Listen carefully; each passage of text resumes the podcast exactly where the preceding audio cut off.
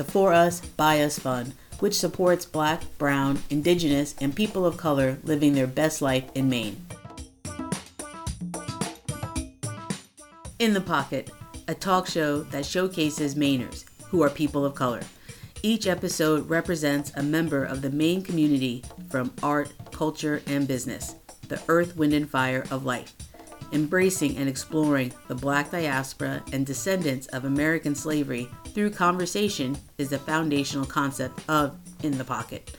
The overall mission of In the Pocket is to create conversational space for all people of color that is documented and celebrated through sharing of life experiences. If you like what you're hearing and want to hear it again, or want to check out our archive of past shows, look for us at inthepocket.captivate.fm or search In the Pocket on iTunes or wherever you like to listen to podcasts. Find us on Facebook and Instagram at In the Pocket and give us a follow so you never miss a show. Thank you for tuning in to In the Pocket. I'm your host, Flo Edwards, and our special guest today is Margaret Brownlee. She is running for city council on South Portland, and she's also works at MECA. Um, Margaret, please introduce yourself. Hello, thank you for having me. Yes, my name is Margaret Brownlee. Um, I use she, her pronouns, and I introduce myself in multiple ways. So I wear multiple hats. I am the Diversity, Equity, and Inclusion Officer at Maine College of Art and Design. I'm also the um, Vice Chair of the South Portland Human Rights Commission, and I am a student, a mom, and I'm running for city council. So I have a lot of hats that I wear. I have to try really hard to balance multiple responsibilities, focus on self care and relaxation. Um, because that's really important. It's what sustains me, it what keeps me going, keeps me motivated. So, yeah, we can talk about any and all of that, and I'd love to to connect with people. So, anything you want to ask me is good. Great. So you said you're a student. I didn't know that. What are you studying? I'm studying educational leadership at the University of New England, and I'm at the end of my studies focused on a doctorate in education. So, fingers crossed, by May of 2022, I will have graduated with my uh, doctorate. So, yeah, it's another hat that I wear among many. awesome. Well, Dr. Brownlee, it's pretty nice. it rolls off the future tongue. yes, future. Yeah. yeah. So, are you um, working on a, a thesis or a dissertation to finish? Yes. So, my focus, my research is on exploring the lives of queer women of color at predominantly white institutions, looking at the theory of intersectionality and how we have multiple identities and sense of belonging, how we as queer women of color fit into these predominantly white spaces, what helps us to keep going, what helps us to feel motivated and connected. And so once my research is approved by the Institutional Research Board, IRB, I will be interviewing about 15 women um, and looking at their uh, coping strategies, their success strategies, their challenges. So I'm very excited, very passionate. Clearly, um, I identify as a queer woman of color. I've also attended predominantly white institutions. And so I'm really, you know, looking at myself. I've had to look inward and I'm I'm gonna continue um, to connect with women to see you know what they're experiencing and i hope that my research will help women who are um, looking to enter schools uh, looking in higher education so that they succeed they graduate um, and they feel confident so i'm excited can't wait to finish Oh, that's awesome. So, what made you? I mean, I think I could think why you would be interested in that, but what was the passion reason? Yeah, so I attended a college in upstate New York, um, which I actually wasn't and I wasn't admitted to very many schools. I actually think I was only I was only admitted to one. Um, and I'm a first generation college student, and so it was hard going to college for me. You know, I didn't really know how to navigate the environment. I didn't know what like the bursar's office was. I didn't know why I needed to go see academic advisors and things like that. And I think it's hard when you're a first generation college student to kind of figure out what college is and how to succeed. I also felt very lonely um, as a woman of color at a predominantly white institution. And I know working in colleges now that many students of color feel lonely. Um, if they're only, you know, five or 10% at their college, it can be really hard. And so I wanted to do a study that was really personal to me and that would help future students. Um, I've also struggled with a sense of belonging here um, in Portland and also in other cities. And so I just really hope that my research can um, support women moving forward because I don't want them to feel like they don't belong, right? I want people to feel like wherever you are, um, you can create a sense of community and that queer women of color do belong in white spaces. It's nice to know that there are other people like you, like myself, who have struggled being in or taken a while to find their sense of place. Do you feel like you found your sense of place? I don't know. I think that's a good question. Um, I found over the years that I I connect with multiple groups, and so because I connect with multiple groups, I don't have to belong to one particular group. So, for example, I went to a women's only college, so I felt definitely connected with my gender identity there. But, you know, being uh, a lesbian, identifying as a lesbian, people at that college were like, oh, we're not a lesbian college, you know, so people kind of shunned away from talking about sexuality. And then, um, as a woman of color, sometimes you kind of feel connected in, in spaces where you're a woman of color, but then sometimes you're shunned away if you identify as a lesbian or queer or bisexual or whatever, because um, there's a, a, huge stigma with um, being non heterosexual um, as a person of color. And so, you know, I've had to adapt. Um, I've had to connect with multiple groups and kind of build my own community or build my family. And so I think I do struggle sometimes because I do have to, I don't feel like I can be my true full self in any one particular space. At least I haven't felt that yet. So it's been a little bit hard. Um, but I just celebrated my 40th birthday and I am starting to like, you know, be my true authentic self. I'm like, I need to be ready. Like, I'm grown, you know, like I need to be my full self and be happy no matter what. And so it's been a journey. I'm still working on it though. Still working on it. Happy belated birthday. Thank you. Yeah. So, um, do you feel any different turning 40 besides like, hey, I'm I'm grown. I'm going to do this right? Well, it's only been 2 days, so I haven't quite I'm still in denial, I think, that I'm 40.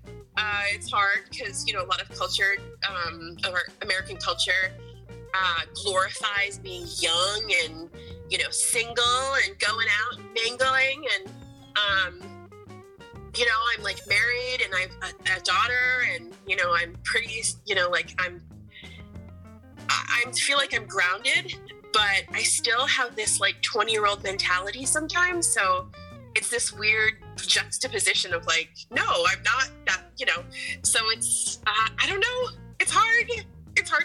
it's hard. uh, it's- well, I turned 40 this year. Um, in March, so I've been 40 for most of the year now.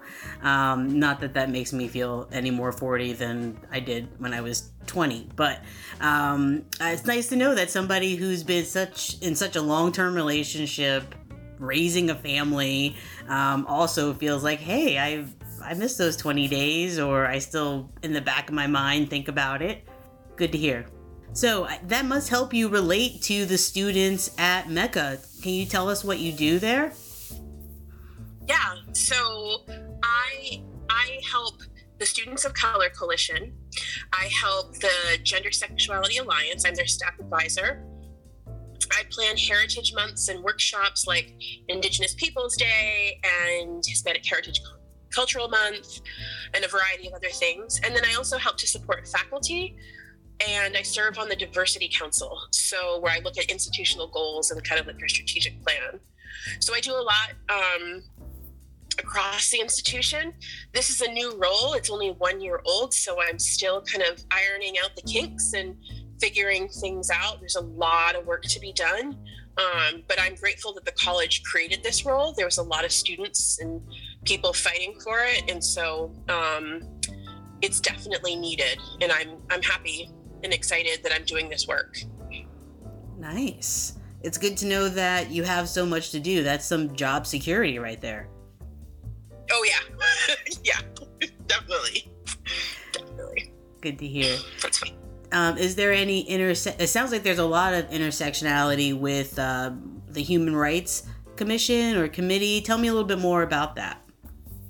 Yeah, so I helped to create the Human Rights Commission in 2020, I think. Yeah.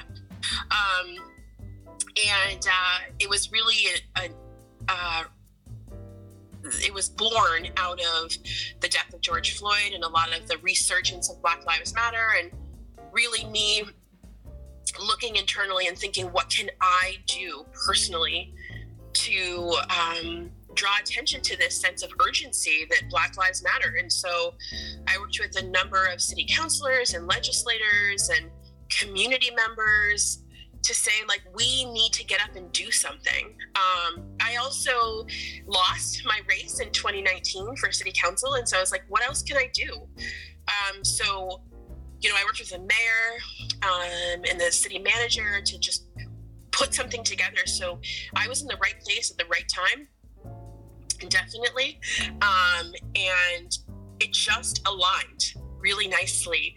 And so I've been doing that now for about a year.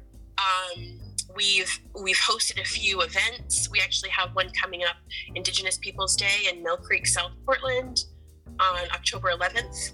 And we're really just trying to raise awareness, engage the community around these really important issues. And it's nice. It's nice to uh, feel that sense of belonging with a group of people that share a common purpose. So I love it. Last year, I like talked about it ad nauseum. Like everybody wanted to ask me about it.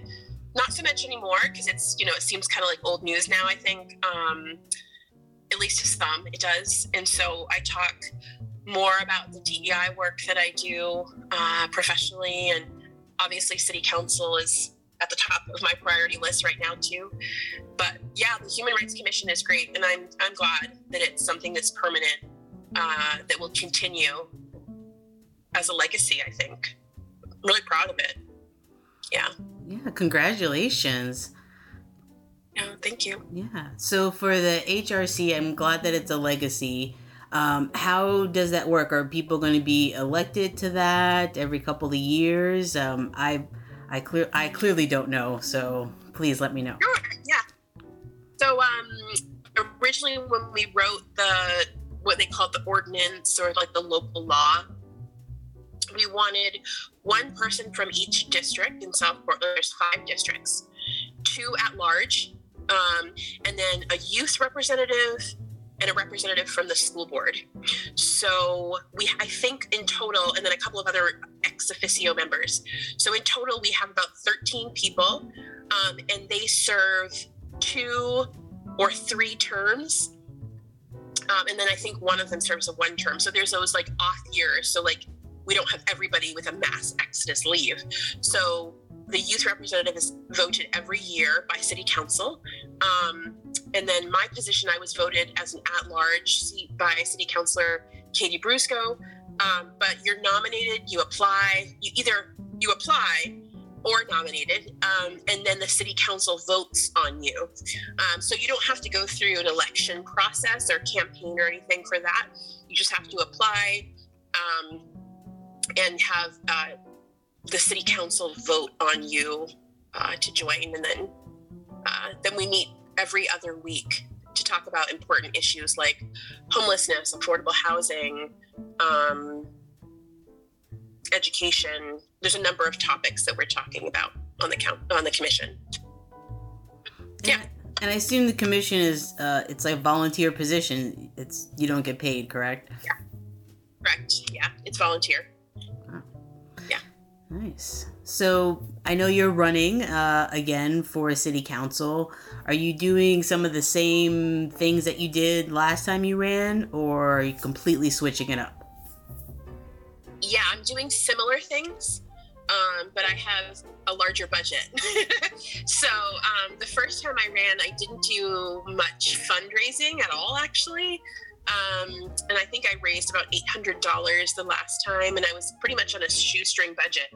This time around, I started fundraising early and raised like triple the amount, and um, which is incredible um, to have that much community support. So I bought way more lawn signs from a local union printer named Dale Rand. Um, I I walk around this the the city um, with friends to help knock doors.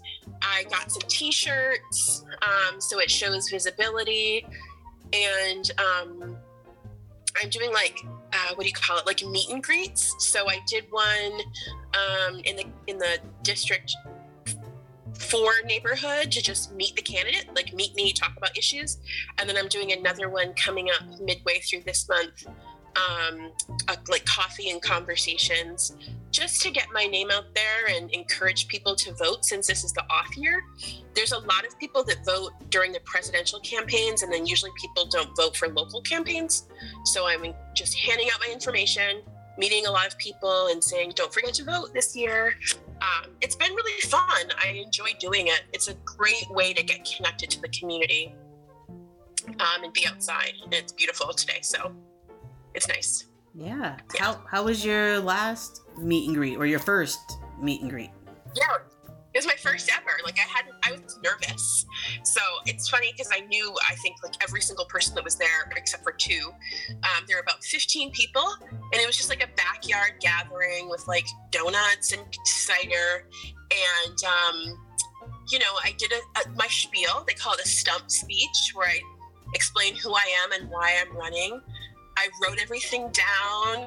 Um, and uh, I said it. We took some pictures. It was really chill and it felt nice to feel supported by people um, that were backing me and really helping me and encouraging me to run. I just feel like I'm being lifted up by the community, which is really nice. Um, so I'm going to host another one, maybe even two more. Um, it's fun. I like it.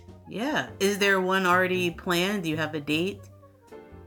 Yes. So I'm doing one on Sunday, October 17th at Omi Cafe, which is in South Portland. Um, and we're going to do coffee and conversation um, in the District 2, District 1. Nice. So, uh, speaking of you know South Portland, I hear that Ocean Ave is becoming Washington Ave in the like a mini Washington Ave. What do you think about that? I have heard that, and I'm not really sure what that means. Um, I think it's because is it because of the traffic? Is that what people are saying? Oh, I think it's because of the like the restaurants, like the food offerings. There's a, okay. a not a kosher bakery, but they're doing knishes. Um, oh, that yes. just opened up, and I'm trying to think of what else is there. I don't like go to South Taco, Trio. Taco Trio, yes.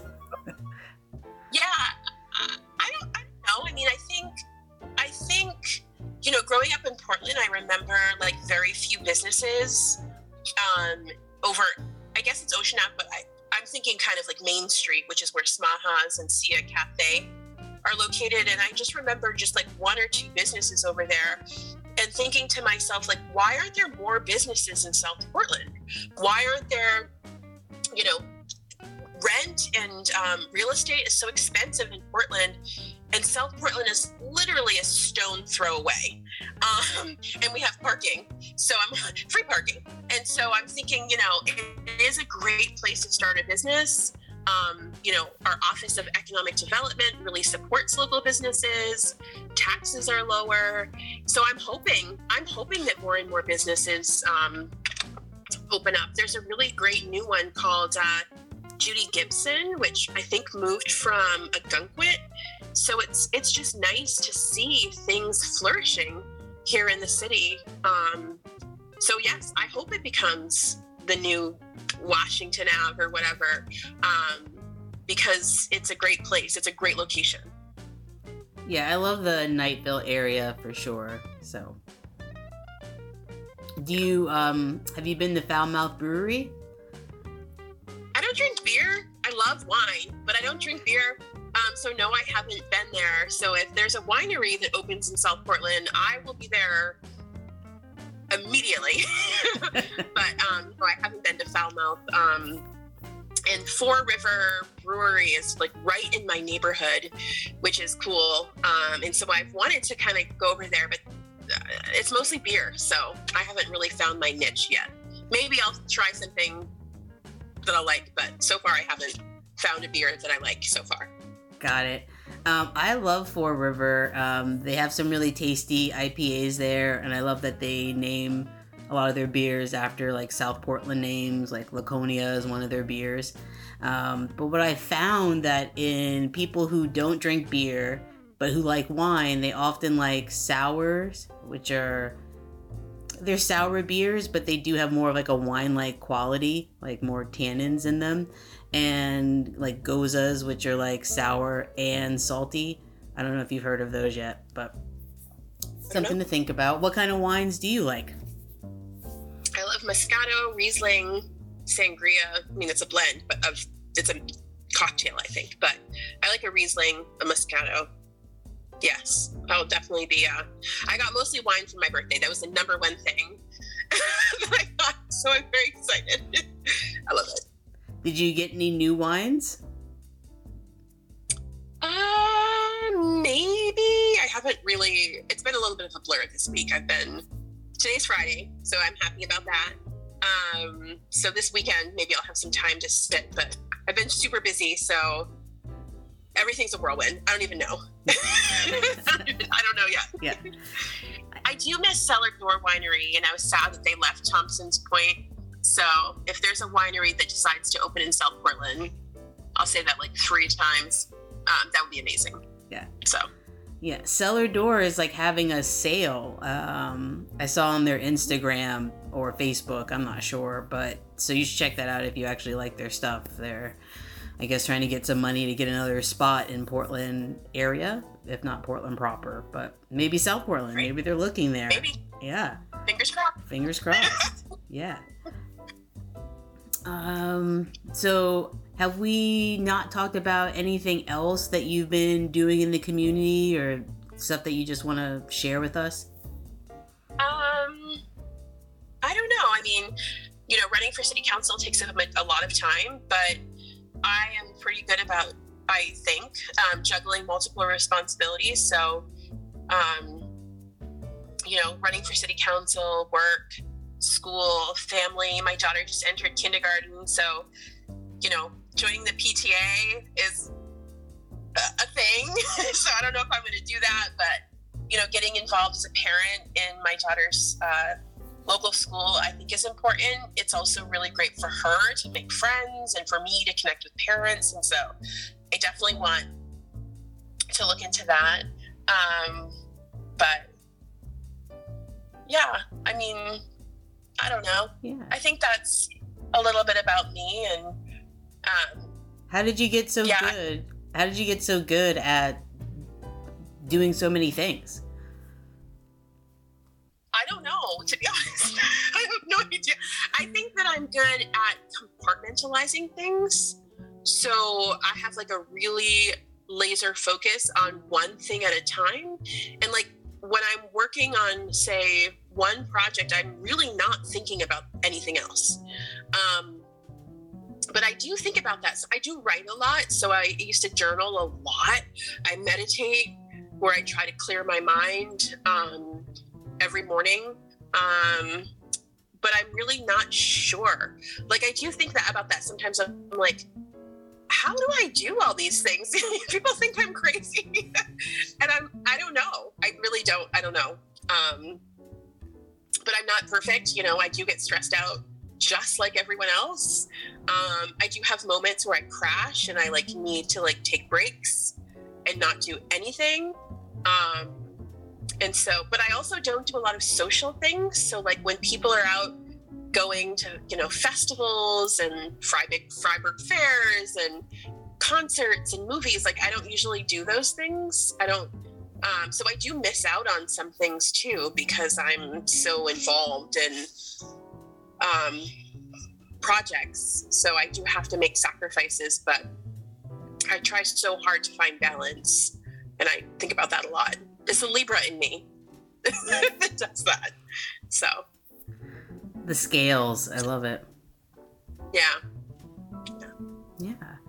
Well, uh, thank you so much for sharing some time with us. I know you're very, very busy. Um, how can people reach you? What is the plug? So I have a website. It's margaretbrownlee.com. My last name, everybody messes it up. So it's B R O W N L E E. So L E E dot com. Um, because oftentimes people mess it up. So margaretbrownlee.com. I love LinkedIn. I'm on LinkedIn a lot. Facebook, Instagram, Twitter. Um, I even have my phone number on there too. So if people text me or do Facebook chat or whatever, I tend to to be easy to connect with. Wow. So um uh I hope. Yeah. have you talked to any constituents yet on your Facebook chat? Oh, a few minutes ago. Wow. Yeah. but I appreciate this time and I would love to connect again. the For Us, By Us Fund, which supports Black, Brown, Indigenous, and people of color living their best life in Maine. If you like what you've heard and want to hear it again, or want to check out our archive of past shows, look for us at inthepocket.captivate.fm or search In the Pocket on iTunes or wherever you like to listen to podcasts. Find us on Facebook and Instagram at In the Pocket and give us a follow so you never miss a show.